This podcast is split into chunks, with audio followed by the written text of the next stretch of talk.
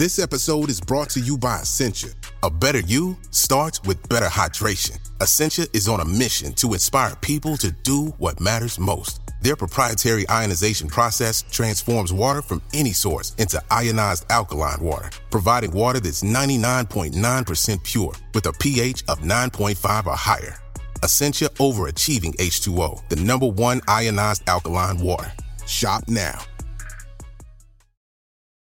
It's hard not to add a side of hot, crispy hash browns to your favorite McDonald's breakfast. It's even harder not to eat said hash browns before you get home. Ba-da-ba-ba-ba.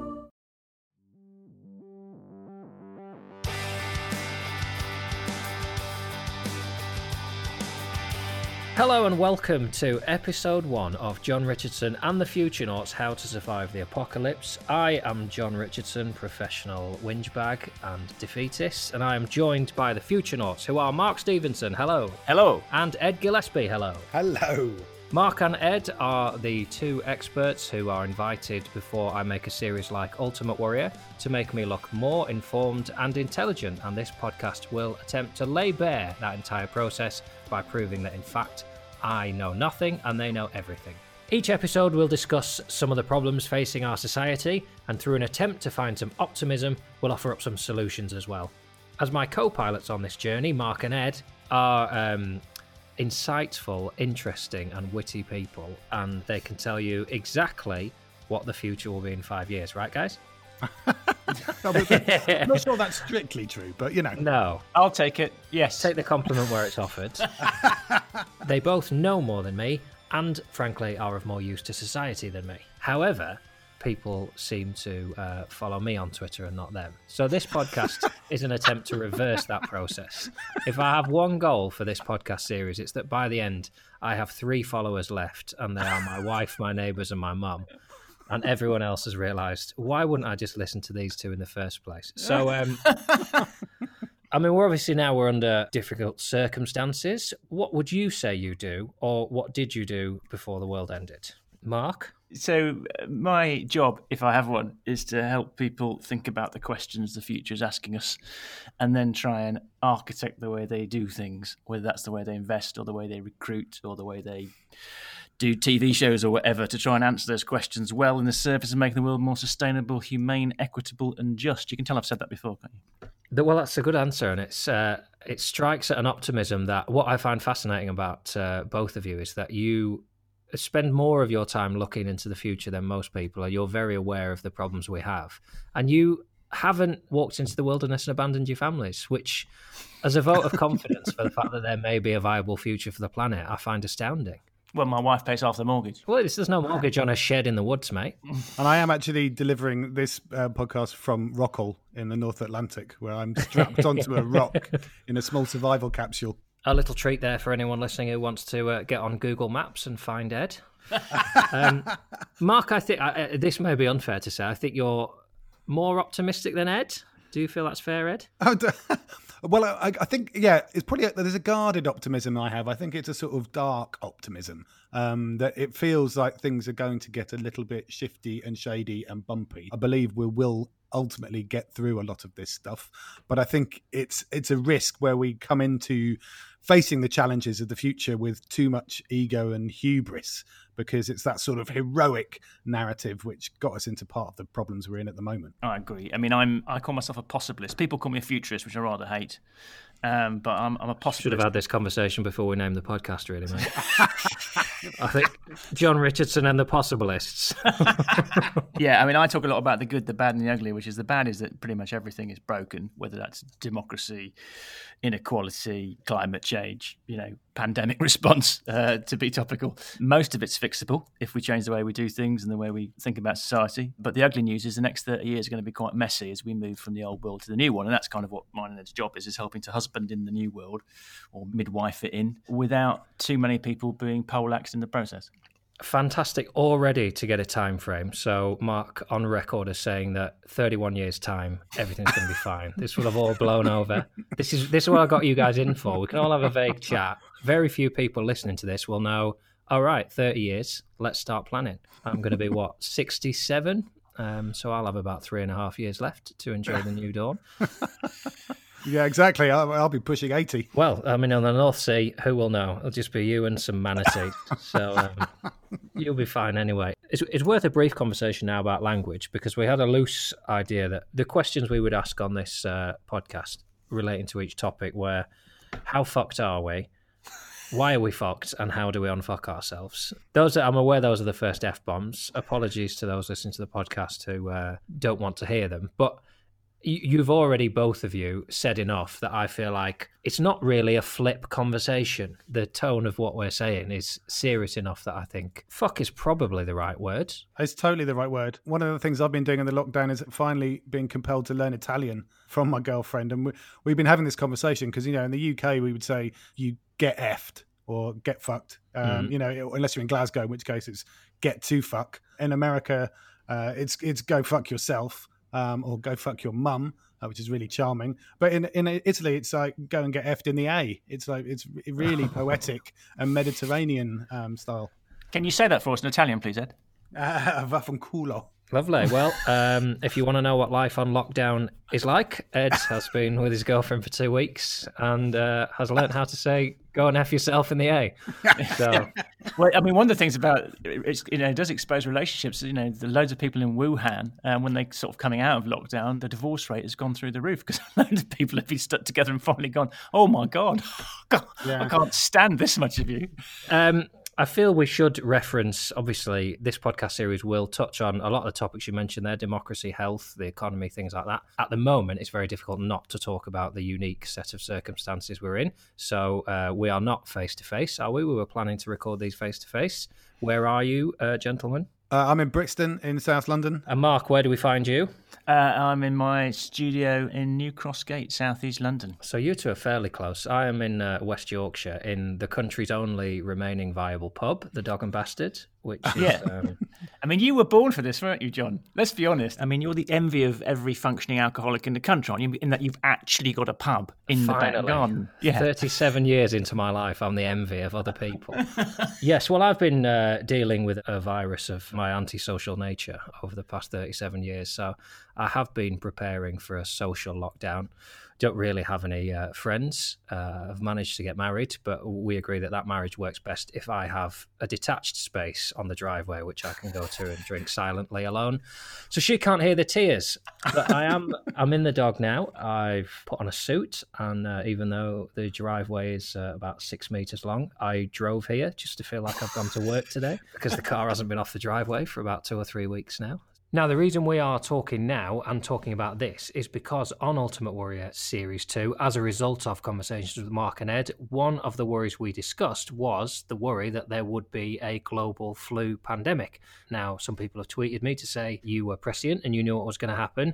I knew nothing until I was told by the gentlemen here, Mark and Ed, and my view would have been the same as what I think most people's is that is fed by the media narrative, which was that a pandemic like this is a one off freak occurrence and there's not a lot we can do to prepare for it. But I think you would both say that actually there were a number of warnings that this sort of thing was due.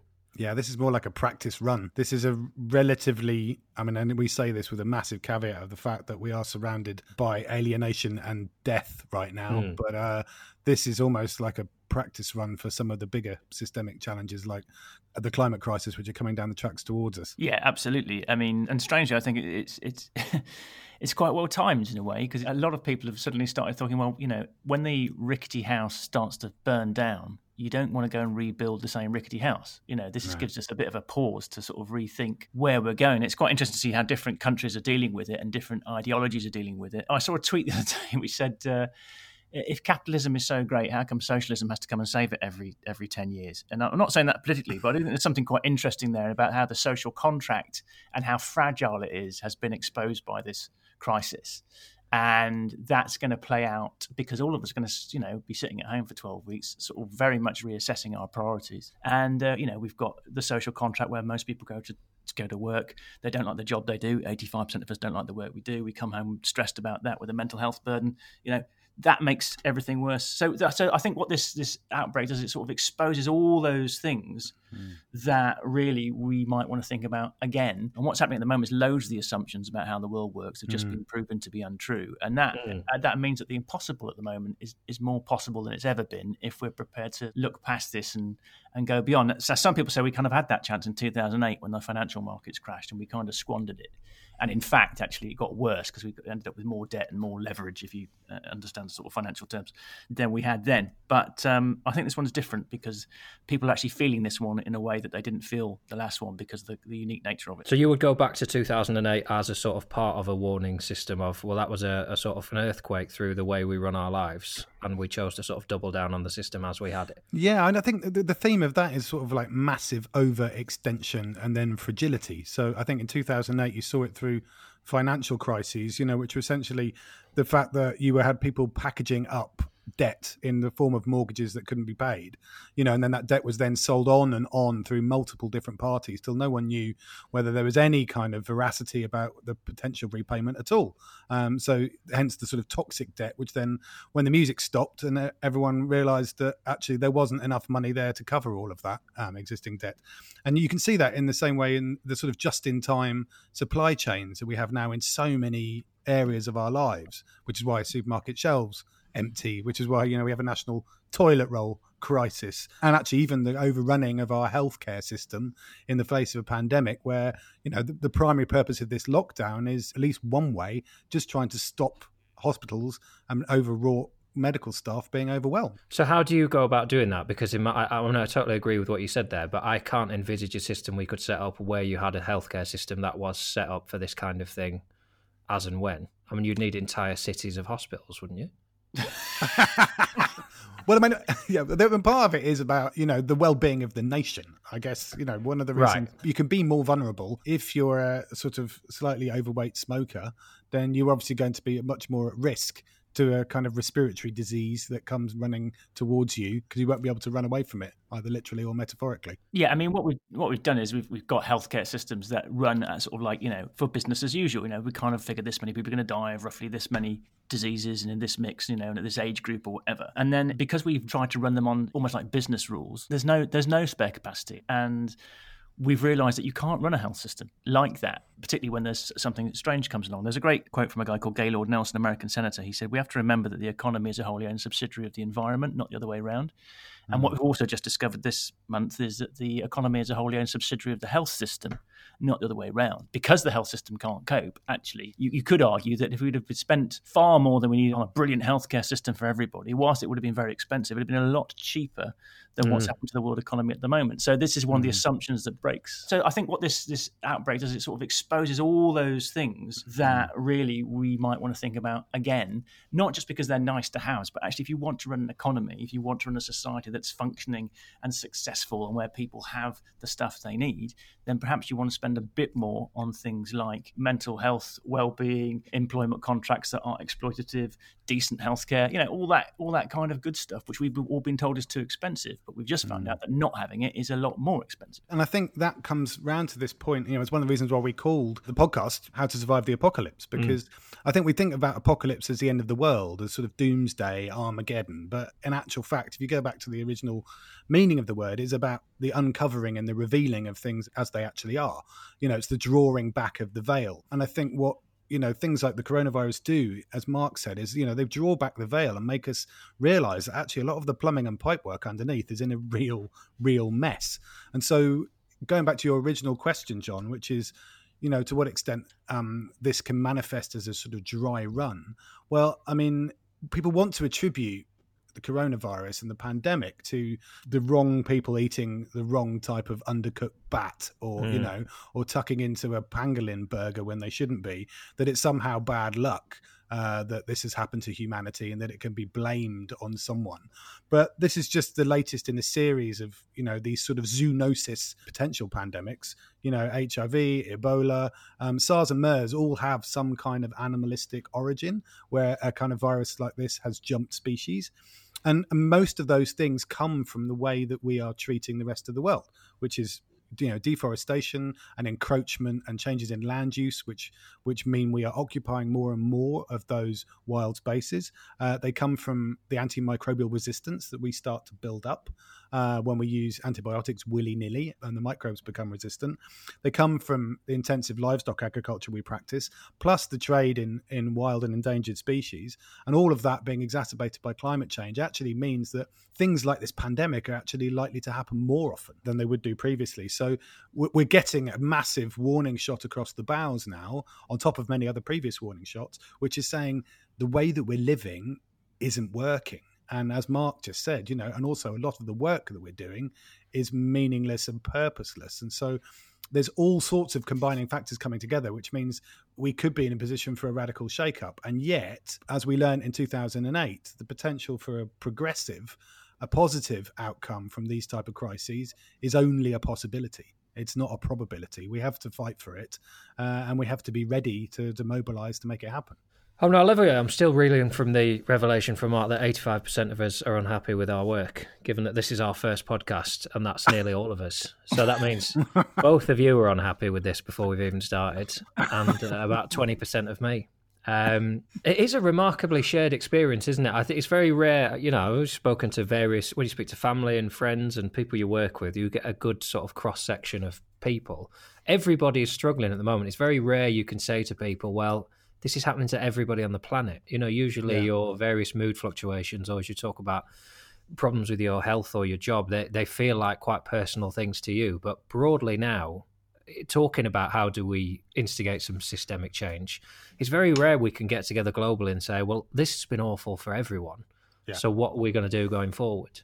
It's a yeah. great leveler, but it also exposes great divides, I think. So, yes, we're all in it together, but some people are actually obviously facing far, far more serious challenges mm-hmm. uh, than others. And so I think it is a lot of those existing inequalities, which we've perhaps tolerated for way too long. And it comes back to the fact that, you know, we, what we might get out of this systemically is a revaluation of who actually serves useful and productive and valuable roles in society. You know, we realise, of course, without question, the validity and the role of, of medical staff and NHS workers, mm-hmm. um, but also bus drivers, recycling, you know, operatives, people who do the key workers, the people who are, are making sure that you can buy food and that those distribution networks still exist. And anyone who's done any homeschooling is going to be taking their hat off to teachers um, mm. in terms of the role that they play with the kids. And those are all, you know, traditional public service roles that we've really undervalued and underappreciated. I think. Where does this leave comedians then? Do you think in this new hierarchy? I think comedians are put onto the top of the mountain where they belong.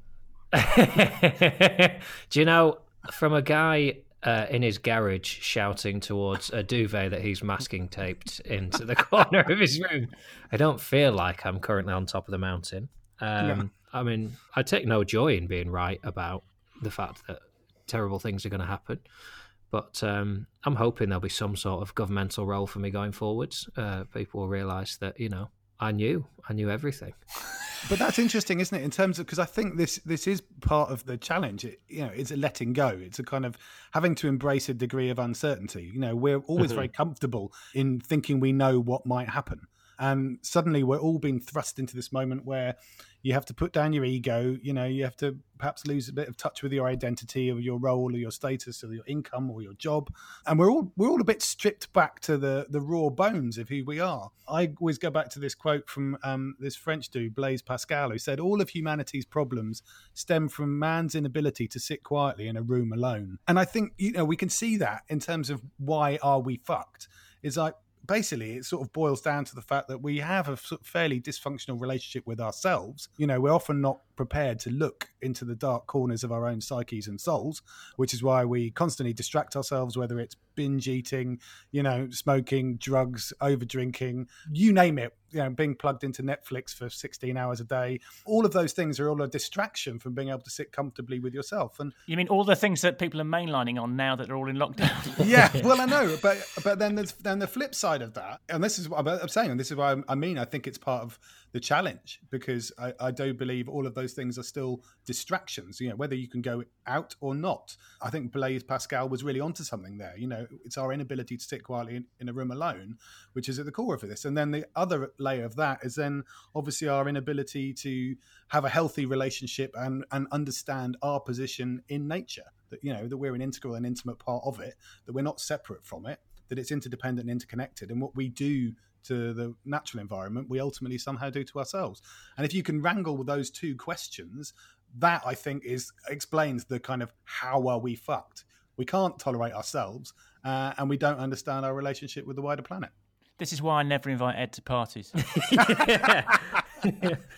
We've we've um, I mean we've gone about it a sort of 15 20 minute route but we've we've answered the question is Ed perhaps slightly less optimistic about the future than Mark? I feel that, that that sort of come across. But I, I while you were talking earlier about our, our, relationship with food and the health system and things like that I was thinking about uh, exactly the point you were just making. I had a line in a show years ago which was when the lights go off and your head hits the pillow at night that's who you are. And that's yeah. know that's the point at which you have to confront everything because there is literally nothing to even look at.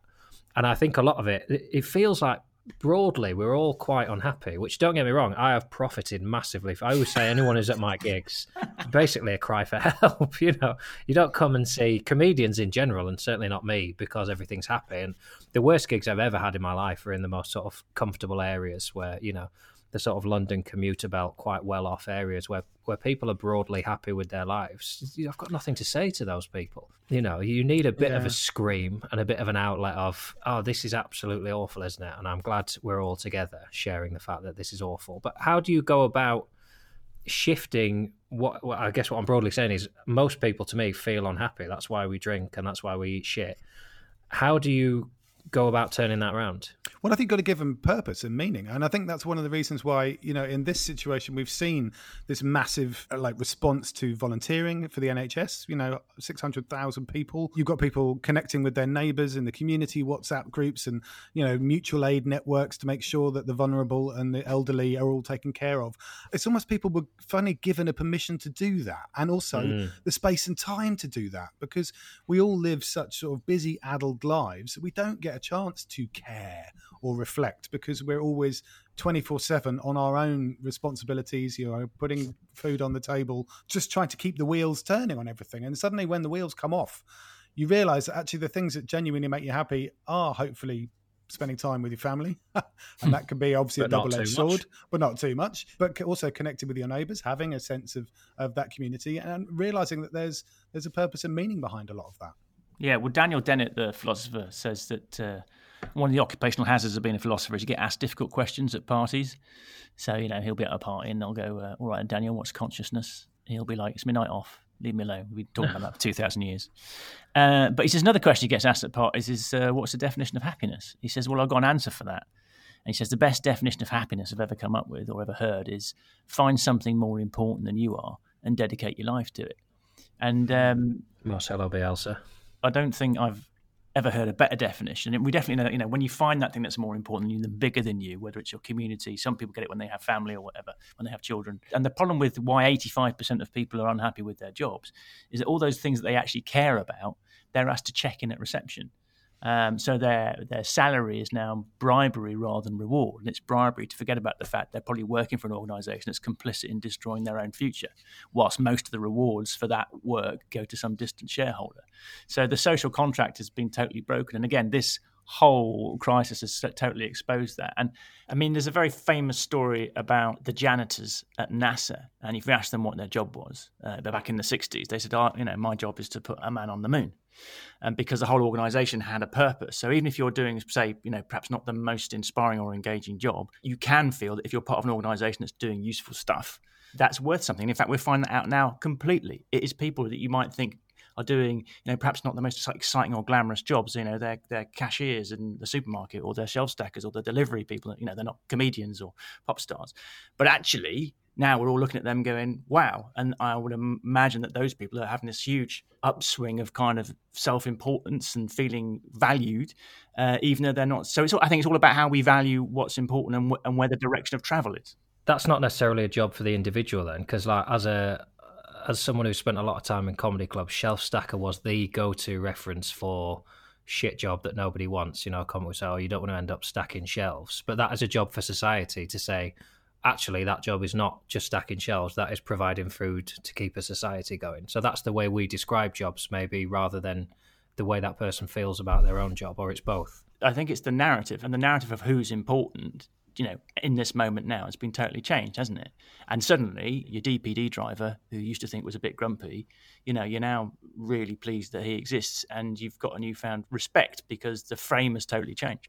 And that's why I think it's different than 2008, because 2008 it was all numbers, but this time people are dying Mm. This time you're feeling it yourself because you know it doesn't matter whether you're a hedge fund manager or a shop owner. You're pretty much feeling, as you said, Jon, the, the same thing. We're all in it together, and, and suddenly that, that joint humanity, but also the things that are unfair about the way we run society, are exposed and felt in a way that you just cannot get away with or write an editorial around. I, I was quite optimistic when you were talking, Ed, about the systems that we have now and those staying in place, like the community WhatsApp groups, and the yeah. idea that if you're driving past your neighbour's house, you're going to the supermarket, and you know they're more vulnerable than you, you'd ask them if they want anything. I think you're right that those will hopefully stay in place. But to your point, Mark, about 85% of people being in jobs they don't like and starting a change towards improving that, how practical is it for, let's be honest, sort of nearly you know eight or nine in ten of us to try and find work that is more productive and positive because most jobs at the moment aren't fun, are they? Well, no, and that's because you know the way the system is built, which is it's designed to reward a very small number of people at the top, and so what you want is to build the organisations with purpose at their centre. So, for instance, Ed set up a number of organisations that are B corporations, and B corporations are companies that don't just have profit as their sole indicator of whether they've done a good job or not. They have, you know, mental well-being and social justice in there as well. So it's not that we can't design organisations that don't do this, but we should demand them more. And, and you actually are seeing, like, you know, the younger generation when they're going into interviews, going like, "Well, what's your position on climate change?" And if it's not good enough, then I, I probably don't want to work for you. But mm-hmm. certainly, you know, that's that's for people who've got some kind of choice. So we need to have, you know, in every change, there's two things that probably need to happen. One is the money needs to think and feel differently, which is why Ed and I spend quite a lot of our time, you know, battling with private banks and hedge fund managers and and investment houses. And you know, some of them are very forward thinking, and some of them less so. But they're certainly listening a lot more than they used to. So you have to get the money to feel differently and think differently. But then you also need to have a cultural signal, which is to say, you know, this is no longer acceptable to us. So, for instance, if you look at fossil fuels, for instance, you probably want the big investment houses to still be investing in those companies so that they can change because they've got clout on the board. They can actually say, look, we want you to transition to renewables, and because we're a big shareholder, we can kind of force you in that direction or move you in that direction. But you want you know theatres and museums and everybody else you know and universities to be divesting from fossil fuels because that sends a very strong cultural signal. So everybody's got a role to play and you may not have made the money but you do have the ability to talk about it and demand differently. And if you have got some money and you run a company or you've got some investments then you can also start to move that money as well which is why actually mm. jon i hate to say it, this is why people like you are actually very very important because comedy at its funniest is, is true. The things we laugh at are generally the truest. And when you when you do nail it you kind of go, okay, that's made me think and feel differently. Because I think every joke is like an innovation, isn't it? Because you say, you know, here's a fact, here's another fact that you both know, and I'll give you a punchline, which is something you weren't expecting, but is still true. It's, it's a, just a twist on that. So using comedic skills to help us think differently about everyday things is one of the great things that you know people like you do. Sadly, I've already committed to uh, the Nitwit as my next tour title, but every joke is an innovation. Was uh, Wow, if that had been on the list, I would have had to punch myself in the dick, I think. I think off the back of that as well, I mean, the other point that's sort of underlying Mark's thesis there is the fact that actually what we want is work that makes us human. Um, because there is a lot of labor out there which is just bullshit jobs you know as mm. we so that's why people are disenfranchised but you know I, I, was looking into this the other week because in terms of the reboot, you know, it's always quite instructive to, and the reset or whatever kind of reimagination for a better tomorrow might come out of this particular situation. Uh, I was looking at the five regrets of the dying, where you know what are the things that people actually regret on their deathbed, and we know what some of them this are. This is another know. reason I don't invite Ed to parties. no, this, but this is really important because it's like, did you live a true life? You probably felt you worked too hard. People um, didn't express their true feelings. They didn't spend enough time with their friends or family, and they wished they'd been happier. And I think if you if you take those questions now as a kind of provocation to ask the bigger questions about your own life and your own society, then that can actually be really powerful because it then it takes us into this much more almost comedic improvisational space. You know, and an improv is obviously one of the most powerful tools in comedy, but it, it is about accepting of uncertainty. It is about feeling the fear a little bit and not being paralyzed by it. And any comedian who's got on stage has always felt a little bit of fear, but it's accepting the ambivalence, you know, and accepting the potential offers uh, that others might have to make out there. Which is where I think a lot of this community cohesion and you know the big round of applause for the NHS comes from. You know, when people want to step out because they want to connect, there's a desperate need to manifest a sense of solidarity, which is which is actually quite a beautiful thing. I loved a lot of what you said there. I, I do have to just say, whenever the Edinburgh Festival comes back, whether it's this year or next, you perhaps should take a visit and watch some shows before you say things about uh, improvisation being one of the greatest tools in comedy. there's some absolute dog shit improvisation going on. Uh, But I, you know, the, you, you, swung that around beautifully from the five regrets of the dying, which I think uh, I speak for everyone when I say that's something I'll probably uh, have a little pause on and think about later when I'm trying to get to sleep. But yeah, the idea that you know we start to make these changes now. How much do you believe that that's going to happen? Because you had the warning in 2008, and we've had the various other risks, yeah. and we've chosen not to make those changes. I know this is bigger and it's uh, more broadly affecting. The thing I always think back to with you, Mark, is something you said when we were planning an Ultimate Worrier episode, and you said, "Well, most of these changes start to happen faster when they become profitable." Which is a sort of a thing no one really wants to talk about because they're seen as a sort of puritanism to doing it and that we should all do it for the greater good. But the truth is, with the system we have set up now and the way that we work, it does have to be incentivized somewhat for companies and systems to change. Yeah, and what we're seeing at the moment is, of course, that you know when a pandemic comes along, that most companies aren't profitable, um, and it all depends on how you define profit. Because when we talk about profit, we only ever think about money in somebody's pocket. But what we're seeing now is this sort of you know the drawing back of the curtain, as Ed puts it, going well. Actually, if you want a profitable society and one that improves over time and things get better for you know everybody then actually a profitable society is one that has a, social contract that actually works. And so that's the opportunity we have now. And I think there is a real battle going on because we could always, you say, come back out of this you know, as happened, you know, we had a flu pandemic in 1917, and there was a lot of this talk going on then, and then we went straight into the Roaring Twenties because everybody went, "Oh, right, bloody hell, that's over with. Let's party." I think we've got a we've got a battle, and uh, I don't think it's going to suddenly reinvent itself and everything's going to be perfect. But I do think there is a, an opportunity for a course correction at least, so we can get back to somewhere perhaps more in the middle where we start to to think about everybody a little bit more equally than the current narrative of like I win you lose it's all about who succeeds and sod the rest of you I think I think we could, we could have that readjustment because as you said everybody's everybody's feeling it and I wanted to go back to your point about comedy not being able to change things. Mm. I, I, disagree with you entirely because I hope I'm glad you do. Because the thing about the thing about comedy I've found, particularly in my work, is that you can tell a joke about something that's true, and people will laugh. That if you told it to them straight, they would have punched you in the face and asked you to leave. And my favourite example of this is a cartoon I use a lot by the great Tom Toro. It was in the New Yorker, and it's a picture of three children, bedraggled children, sat outside a burning city with an adult in a sort of like a slightly torn business suit. And he's going, Yeah, yeah, the planet did get destroyed, but for a beautiful moment in time, we created a lot of value for shareholders. and you, I've put that I've put that cartoon up in you know places like Goldman Sachs and all that kind of stuff, and they've all laughed. And you've gone right now. You've laughed about that. Now we all know it's true now what are we going to do about it? Whereas if you'd gone in and said to them, look, I don't think shareholder value is a great way to manage a business, they'd have said, who's this hippie? So you can totally punch a lot of bubbles with humour in a way that you can't with any other art form, I think. Yeah, and as, as, as Mike Tyson famously said, everyone has a plan until they get punched in the face.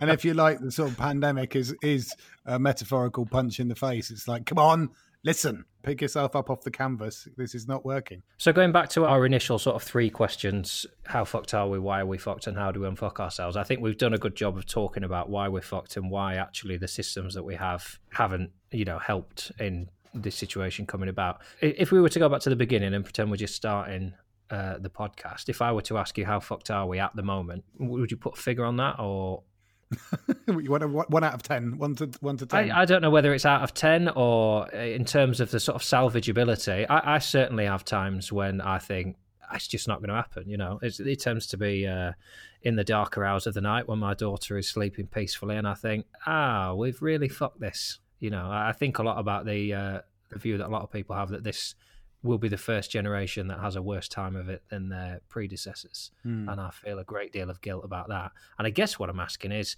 can you tell me I'm wrong? No, okay, moving forward.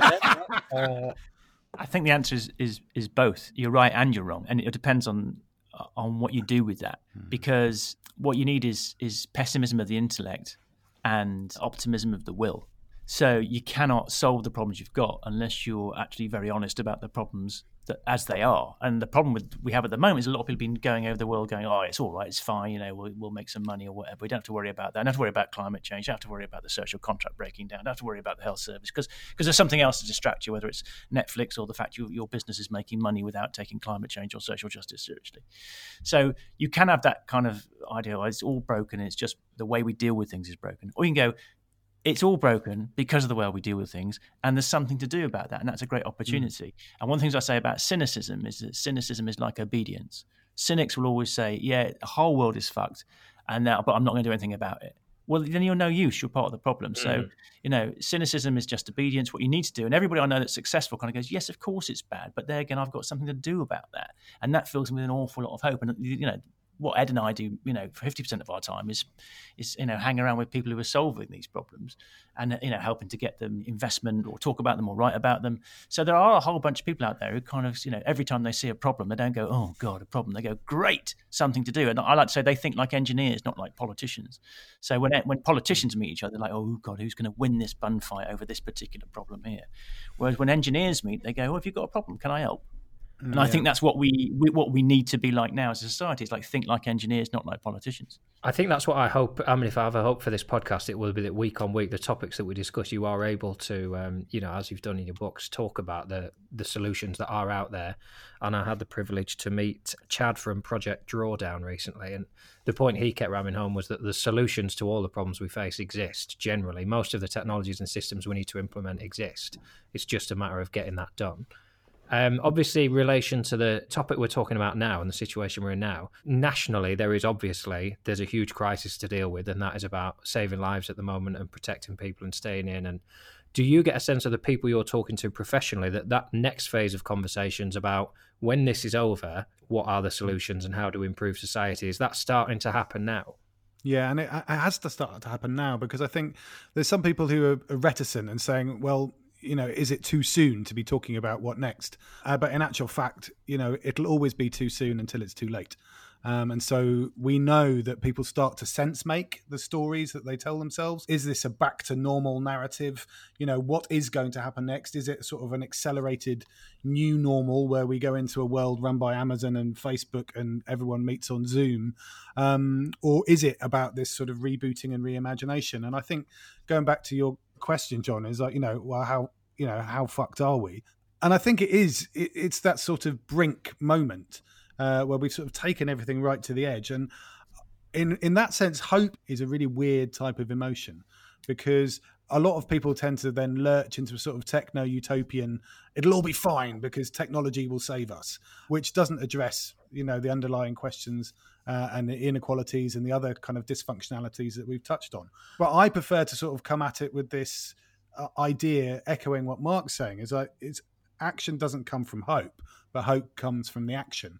Uh, and again, so I think the practical things that are happening now might help us to redraw the map of where we are coming out of the other end of this crisis and how we might shape the world that lies beyond that. You know, you've got the Secretary General of the United Nations saying we need to rebuild differently what is coming out the other end of this because the, the system was dysfunctional. There was an editorial in the FT this week, the Financial Times, basically saying the social contract is broken and we need to rebuild it. You know, that's the Financial yeah. Times. You know, there's a great Chinese proverb which is uh, best time to plant a tree was 20 years ago. The next best time is now.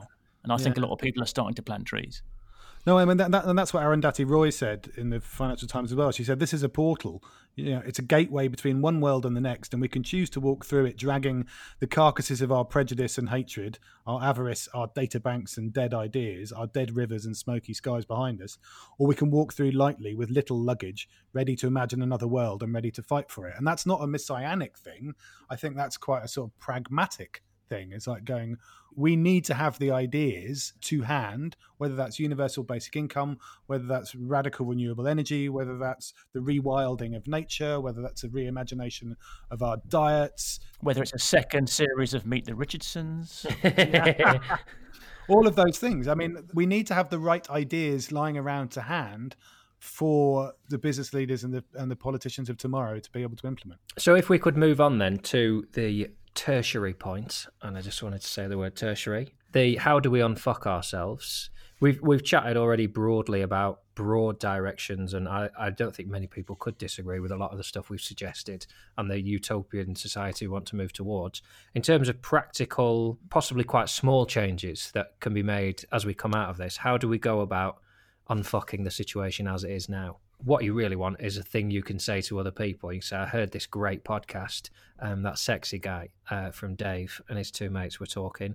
Here's a thing I heard, and here's a, a, a branch of optimism I can offer.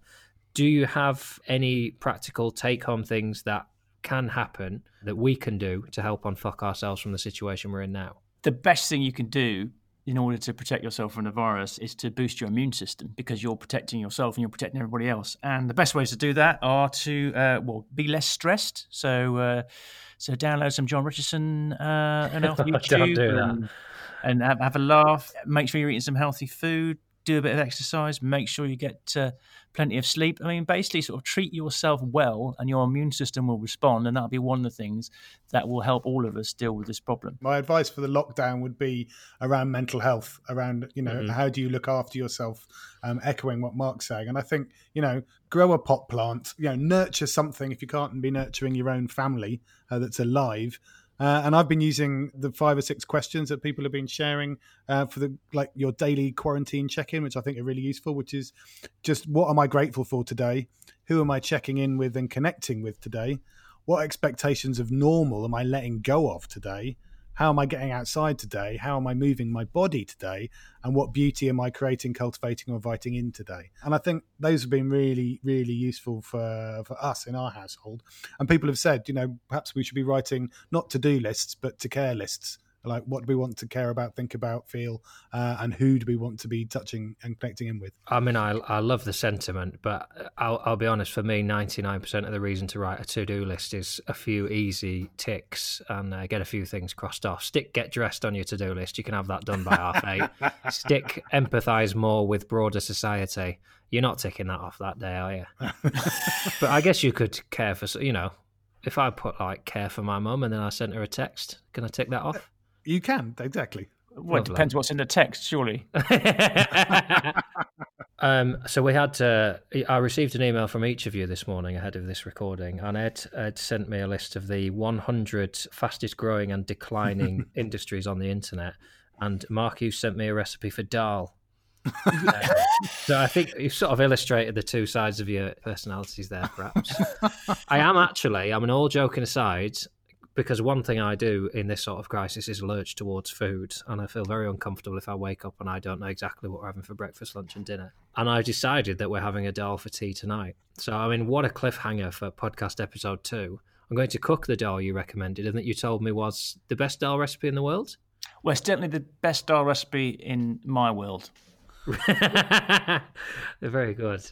So, one of the features we'll return to week on week is Pointless Futures. We discuss quite a lot how we want future society to look and things we want to be a part of it. And it's worth having a look at the future as it stands now and products that are soon to be available that perhaps ought not to. And uh, Ed, I think you this week have uh, found a product that has questionable merit. I think that's the understatement. Uh, yes, this is the world's first authentic smart candle.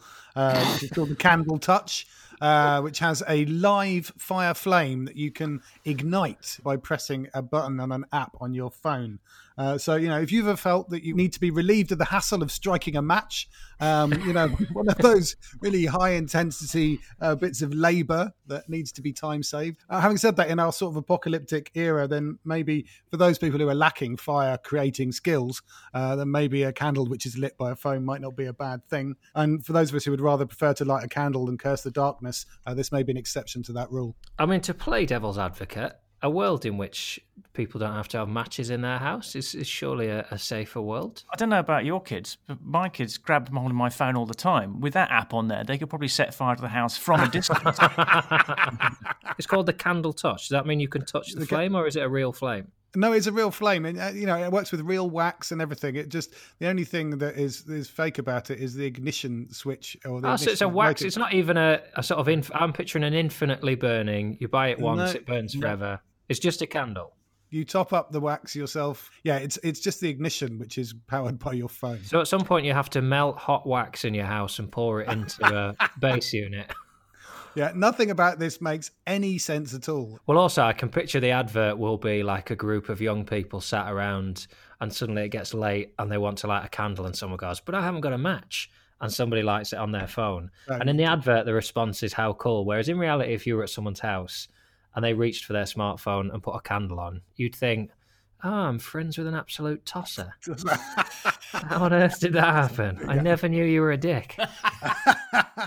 Another proof that people in Silicon Valley had more money than sense in the venture capitalist world. The worst one was the Juicero, which was another one which came out of Silicon Valley, which was essentially a, a sort of countertop juicer that sat in your kitchen, and you bought pre-mixed pouches of juice which you plugged into it uh, which they squeezed into a glass uh, until someone at bloomberg pointed out that actual fact you could just squeeze the pouch into a glass and it would do exactly the same job and save you $400 uh, and that they had raised almost a million dollars in venture capital funding for something which is again utterly pointless so there we go. That I think is the end of our first episode. There will be more of these. They'll cover a broad range of topics. You may, of course, select the topics. So if you have any feelings about uh, the future, as uh, you suspect it will be, or as you'd like it to be, and you want to get in touch with your hopes or fears, I genuinely mean this. Uh, Mark and Ed are two of the most informed people I've had the pleasure to meet, and they do a wonderful job of making me feel better about things that I genuinely don't feel very good about. If you want the same experience, you can reach us by email at hello at jonandthefuturenauts.com.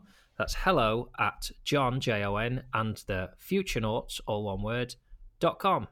We have our own show Twitter account, which is at J and the F, uh, if you like. That's what nobody's calling it at J and the F. And of course, you can reach us individually on Twitter too. I am at Ron Richardson, Jon Richardson with the first letters swapped around. That's what I've done there. And you can reach Ed and Mark at the following. I'm Ed Gillespie at Frucool, which is at F R U C O O L. And I'm Mark Stevenson, and you can find me at Optimist on Tour. So there we go. Uh, at Optimist on Tour, at Frucool, at Ron Richardson. Do uh, get in touch. Uh, thank you, as ever, for listening. Thank you, Mark and Ed. I guess I would usually end a podcast by asking what you're going to be up to until we next meet, but it's going to be mainly dal based, let's be honest. Um, yeah. Ed's girlfriend teaching him more explicit Italian phraseology. the other thing that my girlfriend's been doing she's actually we got an old pot plant that died in the kitchen, and she discovered uh, a, a, leopard slug that was living in the pot, and she's now kind of raising a slug circus in the kitchen. so we have a flower pot with a whole family of, of slugs, which now have different names, different photos to identify them, and we get a nightly slug update. So that's about reconnecting with nature. I mean, when I wake up tomorrow morning and I write my to care list the first person I'm going to check on Ed is you because this has been quite revealing of some problems in the Gillespie household. Uh, sadly, now it's, it's time to go. I have to leave you to your girlfriend, who seems not to want to have you around, and your pet slug living on your dead pot plant. And um, just just wish for better times for you. And um, if you need to talk, you just ring me anytime. So, thank you very much for listening. We'll be back next week with a podcast all about food. So, enjoy another week of eating whatever you like before Mark and Ed make you feel guilty about everything you put in your face. See you then.